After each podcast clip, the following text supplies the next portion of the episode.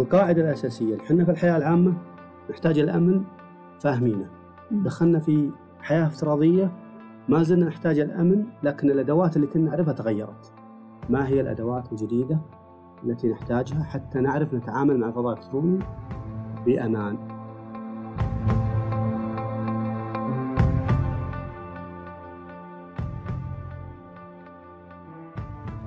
اليوم الحلقة في درع حلقة مميزة، حتتكلم عن الأمن السوبرماني.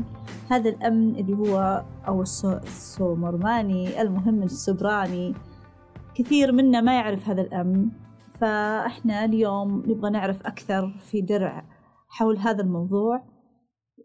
جزء كبير منا الآن كأشخاص موجود في العالم الافتراضي، ابتداء من الحكومات الإلكترونية وانتهاء إلى حياتنا الخاصة منشورة على مواقع التواصل الاجتماعي. العوائل صارت موجودة على جروبات الواتساب. إذن انتقلنا إلى عالم ثاني، عالم افتراضي. الصراحة أنه هذه المواضيع أو هذه العناوين غامضة شوي، فهي محتاجة إلى فهم أكثر. سألنا، أنا قلت يمكن الغموض عند شريحة أعرفها، طلع لما عملنا استفتاء أنه عند شريحة متعددة في عندها هذا الغموض حول ما هو الأمن السيبراني.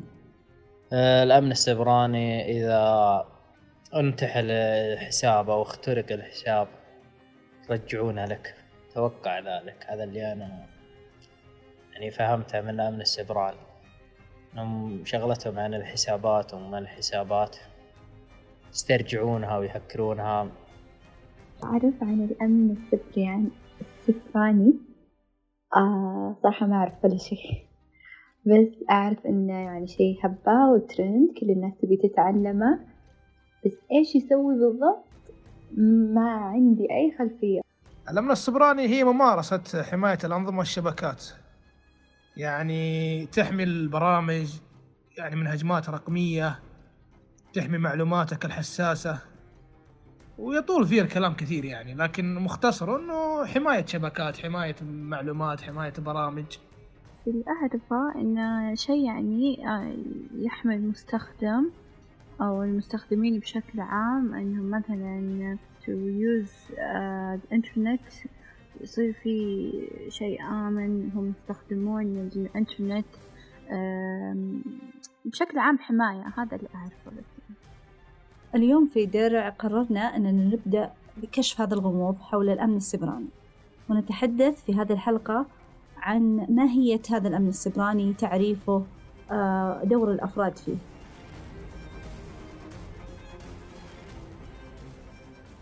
لذلك أفضل من يحدثنا عن هذا الموضوع المتخصص في الأمن السيبراني، دكتور متعب الضبيطي، مؤسس ورئيس مجلس إدارة جمعية أمن المعلومات حماية، رئيس قسم نظم المعلومات الإدارية بجامعة الملك سعود، مستشار في عدد من الجهات من القطاع العام والخاص والقطاع الغير ربحي في مجال الأمن السيبراني وتقنية المعلومات. مرحبا بك دكتور متعب. أهلا وسهلا أستاذة مرام، وسعيد باستضافتكم، وإن شاء الله تكون درع الوسيلة اللي نساعد فيها في تبسيط المعلومة لعامة المجتمع من غير المختصين، وإن شاء الله تكون ذا إضافة ونقوم بواجبنا التوعوي ومسؤولياتنا في تقديم مادة مبسطة تساعد المجتمع في التعامل مع أمنه في الفضاء السيبراني. بداية دكتور متعب، حابين نبدأ من حماية. القاعدة أو الجمعية هي عبارة عن قاعدة سيبرانية جمعت كثير من البارزين. نتعرف أكثر على جمعية أمن المعلومات حماية. يا ليت تكلمنا عنها بإيجاز، عن هذه القاعدة السيبرانية من شباب الوطن. عافاك الله. حماية بدأت كمجموعة تطوعية في قبل فترة طويلة في عام 2011، وكان على عاتقها توعية المجتمع في مجال الأمن المعلومات والأمن السيبراني. المجتمع يحتاج وعي في هذا المجال، وعلى عاتق المختصين المساهمة مع بلادهم في تحقيق هذا الوعي.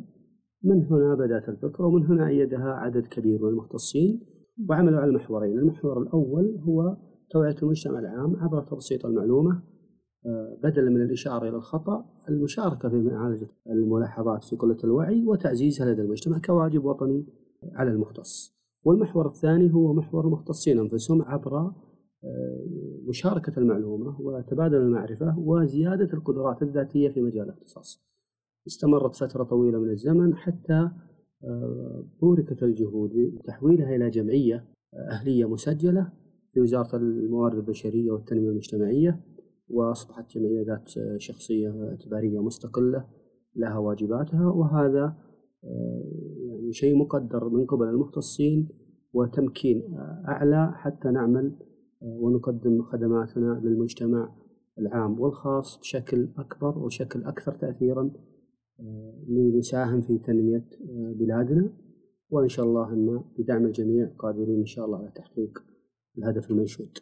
طيب الآن مثل ما سمعنا في الاستفسارات اللي سألنا الناس وحتى الناس حولنا، الاسم صار شهير اللي هو الأمن السيبراني، لكن ماهيته إيش معناه بالضبط لا زال الغموض يعني حتى على المصطلح نفسه. إيش من المقصود بسايبر لوحدها، وهنا تفسر لنا أكثر عن إيش هو الأمن السيبراني.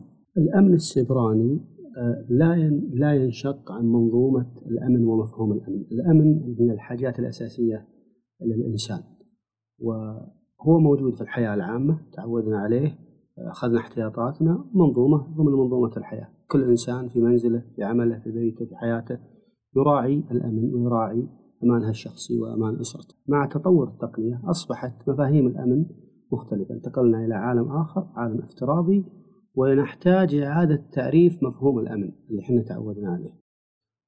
من هنا أتى مسمى الأمن السيبراني، وهو تحقيق الأمن في الفضاء السيبراني. أنا أحب أفسرها بطريقة تخصني حسب فهمي للاختصاص، فهمته بالشكل التالي: كلمة سايبر ماذا تعني وما يتبعها من عبارة. مفهوم الكلمة سايبر واللي أود نقله للمجتمع هي أي شيء ذا بعد تقني وأمني وما بعدها تدل عليها. لو أخذنا على سبيل المثال كلمة لو، قانون، لما نقول فهو القانون العام. لما نقول سايبر لو معناته القانون في الفضاء الإلكتروني أو القانون الرقمي. لو نقول مثلا ديفنس، دفاع، وزارة الدفاع، لو نقول سايبر ديفنس معناته الدفاع في الفضاء الإلكتروني ضد هجمات الدول وغيرها. لو نقول مثلا مثال آخر كرايم، دفاع، لو نقول سايبر كرايم، جريمة في حصلت عن طريق الأجهزة أو غيرها. وبالتالي نرجع إلى مفهوم الأمن، لما نقول سيكيورتي أمن، الأمن العام، نقول سايبر سيكيورتي الأمن في الفضاء الإلكتروني. فهي ببساطة لما نقول سايبر سيكيورتي والأمن السيبراني فإحنا نعني كل ما يتعلق في الأمن في ذلك الفضاء الإلكتروني وتعاملاتنا فيه ووجودنا فيه، سواء في ملتزماتنا اليومية من تسوق وتواصل وعقود حتى ومراسلات، كلها لابد تكون آمنة في ذلك الفضاء الإلكتروني. طبعا لكل قاعدة شوال. لما نقول مثلا سايبر ماندي، هو المقصود فيه التسوق اللي هو التسوق الأونلاين مثل البلاك فرايدي، سايبر ماندي، وهكذا. لكن هنالك مرجع أساسي لنا وهو تعريف الهيئة الوطنية للأمن السيبراني، والتي هي عرفت الأمن السيبراني بحماية الشبكات وأنظمة تقنية المعلومات وأنظمة التقنيات التشغيلية ومكوناتها من أجهزة وبرمجيات، وما تقدم من خدمات، وما تحويه من بيانات من اختراق أو تعطيل أو تعديل أو دخول أو استخدام أو استغلال غير مشروع. وهنا المحك، ويشمل مفهوم الأمن السيبراني منظومة متعددة من المجالات تندرج تحت الأمن السيبراني، اللي هي أمن المعلومات والأمن الإلكتروني والأمن الرقمي. إذن كل هذه مسميات الأمن المعلومات أو الأمن الرقمي أو الأمن الإلكتروني هذه تحت مظلة الأمن السيبراني. فهذا هو تعريفها عندنا في المملكة، وهذا هو اللي يطبق وتعمل عليه جميع الأجهزة الحكومية وكذلك المستخدمين. تمام، يعني مثل ما فهمت منك يا دكتور إنها حماية لكل ما هو موجود على فضاء الإنترنت، إذا فهمنا إحنا كأفراد، أو الموجود صحيح على الفضاء الإلكتروني. صحيح. تمام، كلنا يشملنا الأمن السيبراني كأفراد. نعم، كل مواطن ومقيم هو جزء من منظومة الأمن السيبراني. هو في الأخير مواطن يحمي أسرته، هو في الأخير موظف يعمل في قطاع، وهو حلقة من ضمن منظومة الأمن السيبراني. والوعي ركن أساسي فيها مع المتطلبات الأخرى. اللي هي الأمور التقنية والتقنيات الحديثة والتأهيل والتدريب، هذه قد يكون في شركاء فيها، لكن ما عليك كفرد هو الوعي، هذا الأساس، ومنه الجهات الأخرى تقوم بواجبها. إذن مثل ما ذكرت يا دكتور أنه أهم عتاد للأمن السيبراني أو أهم معداته وعي الأفراد، صح؟ صح، تمام. أعتقد أنه الوعي هو الأساس في هذا المنظومة، وعليه يبنى ما غيره. مفهوم الأمن لدى الإنسان موجود والوعي موجود، لكن في تحول صار.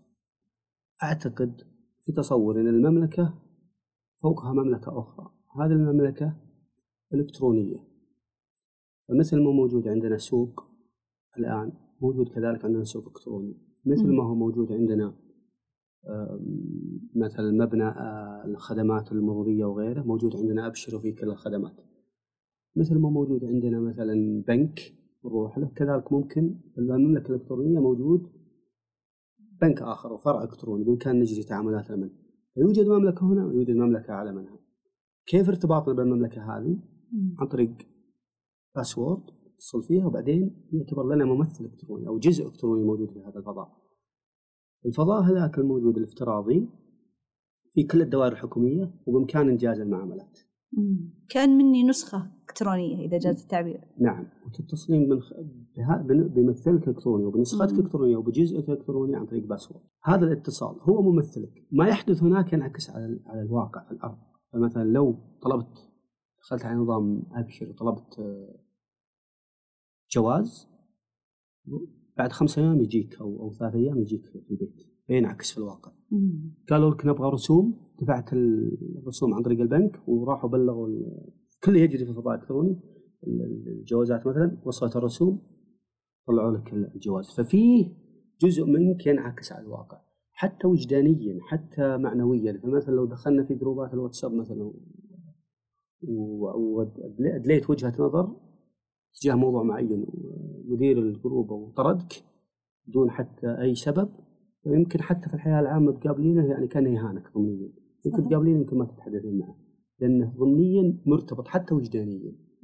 بالمنظومة هذه إذا يجيك السؤال المهم، أن في الحياة العامة نعرف مفاهيم الأمن، نعرف نحمي أنفسنا، عندنا البيت فيه عندنا نقفل الباب، عرفنا أن نقفل الباب صحيح فيه مفتاح، لكن طيب في الفضاء الإلكتروني كيف تغير الوضع؟ هل تغيرت فكرة الخصوصية هنا؟ يعني خلاص أنا في بيتي حاط أسوار وقفل الباب، لكن في الفضاء الإلكتروني لا مكشوف، لا ما زال نفس الفكرة، بس وش الوسيلة؟ هنا الحلقة المفقودة. كل مفاهيم الأمن متفقين عليها. طيب يوم جينا في العالم إعادة العالم افتراضي، نحتاج إعادة تعريف وش أحتاج هناك.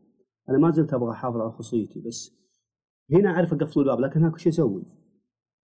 فهنا يجيك عاد اللي هي الحلقة المفقودة، وتحتاج وعي دورين على المختصين هم يزيدون التعريف وش الأدوات اللي نحتاجها في الفضاء الإلكتروني حتى نحقق الأمان اللي احنا نطلعه للحياة العامة، وكذلك من ناحية المستخدم نفسه وش نحتاج. يعني الآن صرنا موجودين، صار عندنا أفكار تجينا، ويجيك عاد منظومة الطفل والأسرة والتربية منظومة أخرى، يعني تحتاج إعادة تعريف. القاعدة الأساسية احنا في الحياة العامة نحتاج الأمن فاهمينه، دخلنا في حياة افتراضية ما زلنا نحتاج الأمن، لكن الأدوات اللي كنا نعرفها تغيرت. ما هي الأدوات الجديدة التي نحتاجها حتى نعرف نتعامل مع الفضاء الإلكتروني بأمان؟ نحن دعاة التقنية، نحن دعاة التطور، نحن دعاة استثمار التقنية والنقلة النوعية. الدولة لديها مشاريع كبرى في منظومة التحول الرقمي، دولتنا متقدمة ومتطلعة، قيادة رشيدة تدفع إلى الأمام وتدفع للتنمية وتدفع بنا إلى مصاف الدول المتقدمة بكل ما تطلبه ذلك. هذا الطموح من استعداد كامل يدخل عليه موضوع الوعي، الإحسان استخدام التقنية، وهذا ما نعمل عليه. نحن نسير نحو التقدم بكل ما تطلبه من استعداد، وإن شاء الله أن بالوعي نحسن استخدام التقنية ونستخدمها بأمان تام.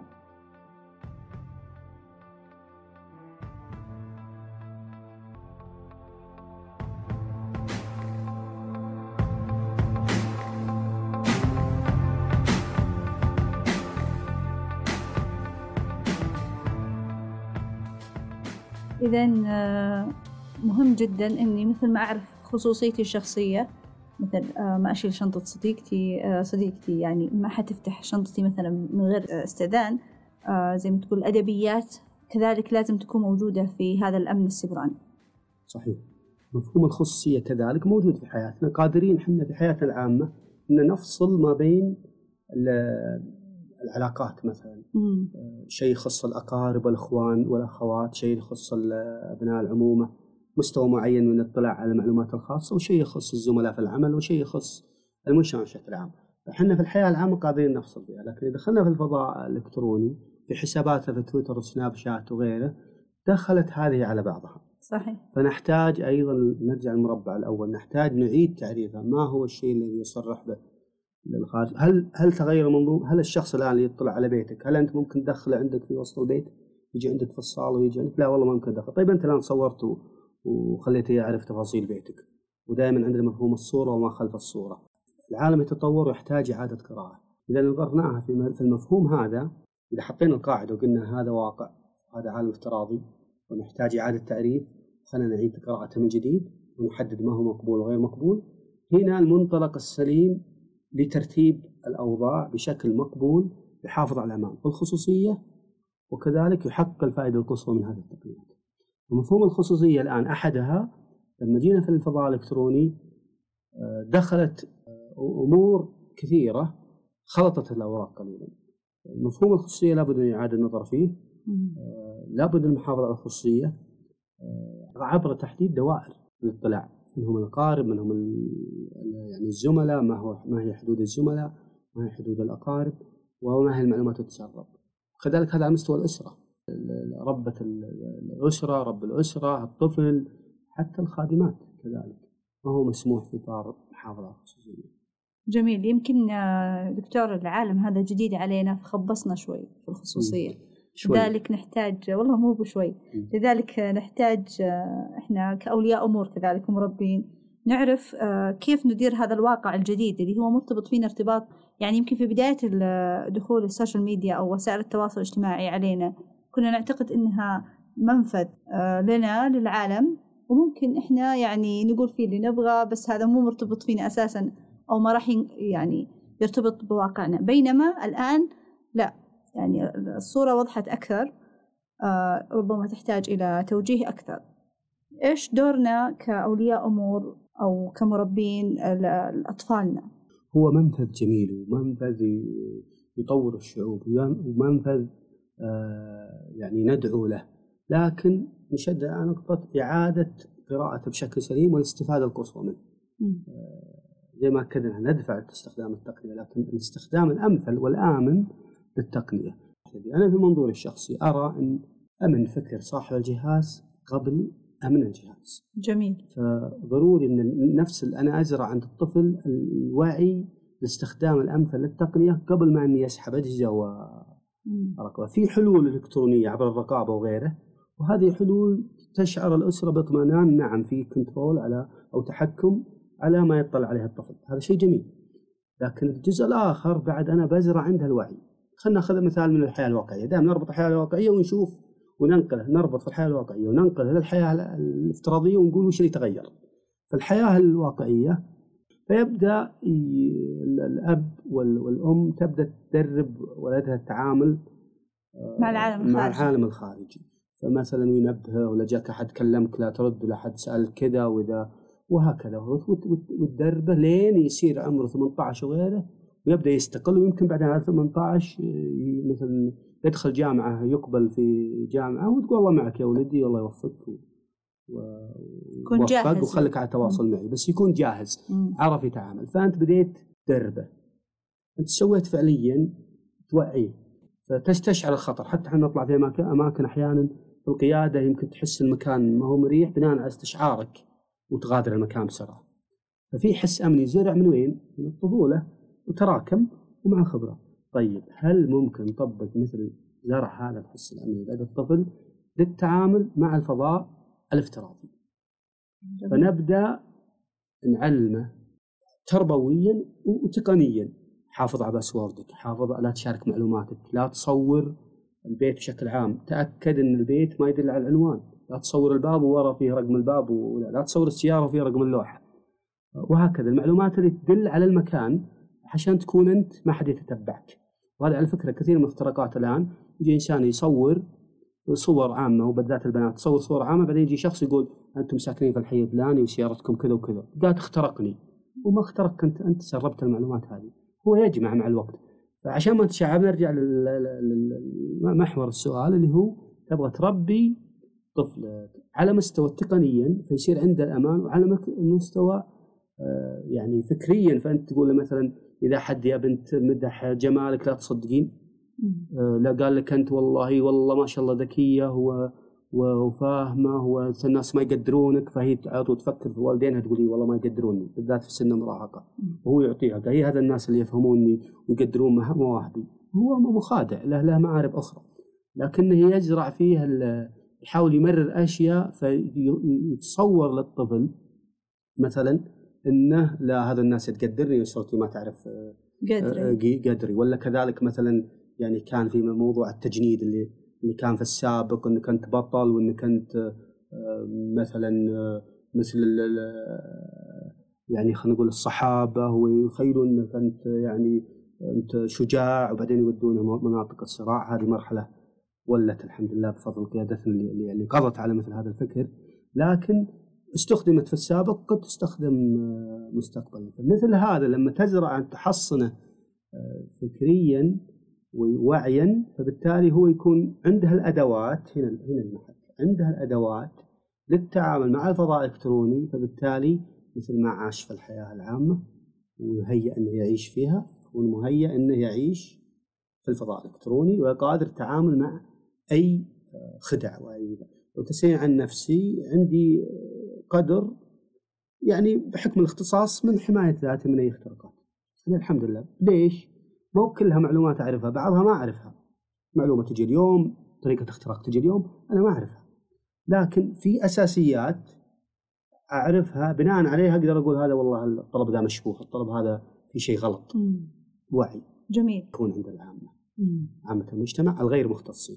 في نقطة جميلة أثرتها، أنه أنت يصير عندك خبرة سبرانية زي ما يقولون، مثل ما أنت عندك خبرة أنه واحد مار في الشارع ما حقول له تفضل ادخل بيتنا، بالضبط لما يجيني رابط مثلا، هذا نوع من أنواع الخبرة، ما حفتحها على طول وأنا ماني دارية من اللي أرسله لي وماني متأكدة من أرسله. هذا هو جزء من الخبرة السبرانية اللي تقصدها؟ صح، عن طريق مثلا هذا الأسلوب مثل الهندسة الاجتماعية.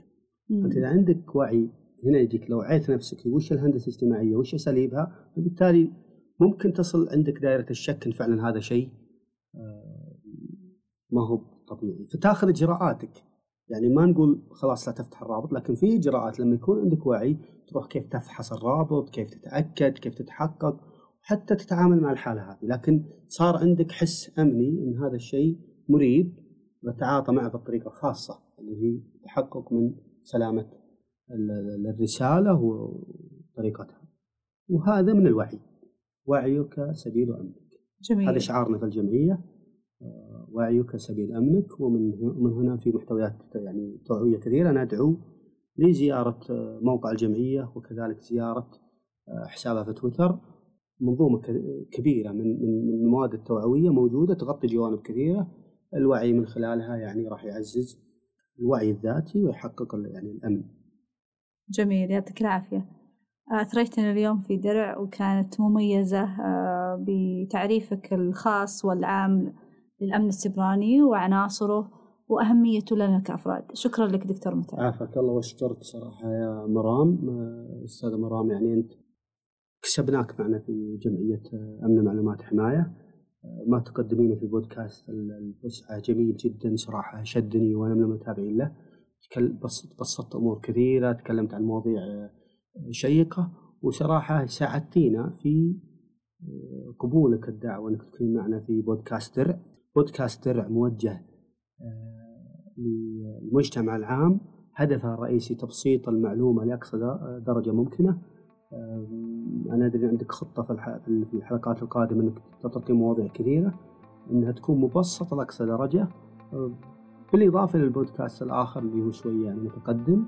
لكن هذا إن شاء الله أنك يعني وجودك معنا بيكون له دعم كبير، وإن شاء الله أنك يعني إحنا وياك جميعا نقدم شيء مبسط للمجتمع. نقول واجبنا دائما، إحنا نقول مفتي السلم السيبراني في الجمعية نقول إذا أنتم اللي في المجتمع ما فهمتونا الخطأ منا، وإنه واجبنا نحن نبسط المعلومة، وسعة بالنا طويلة وراح نسعى أن نسري المحتوى العربي ونبسط المجال لأجل أمن المجتمع السيبراني ولأجل استفادتكم من التقنية بطريقة آمنة وطريقة تحقق يعني التحول الرقمي اللي احنا متطلعين له جميعا في المملكة، وكذلك يمتد فائدتنا الى يعني الاشقاء في الدول العربية ومتحدثين اللغة العربية في العالم. شكرا لك. شكرا، يعطيك العافية.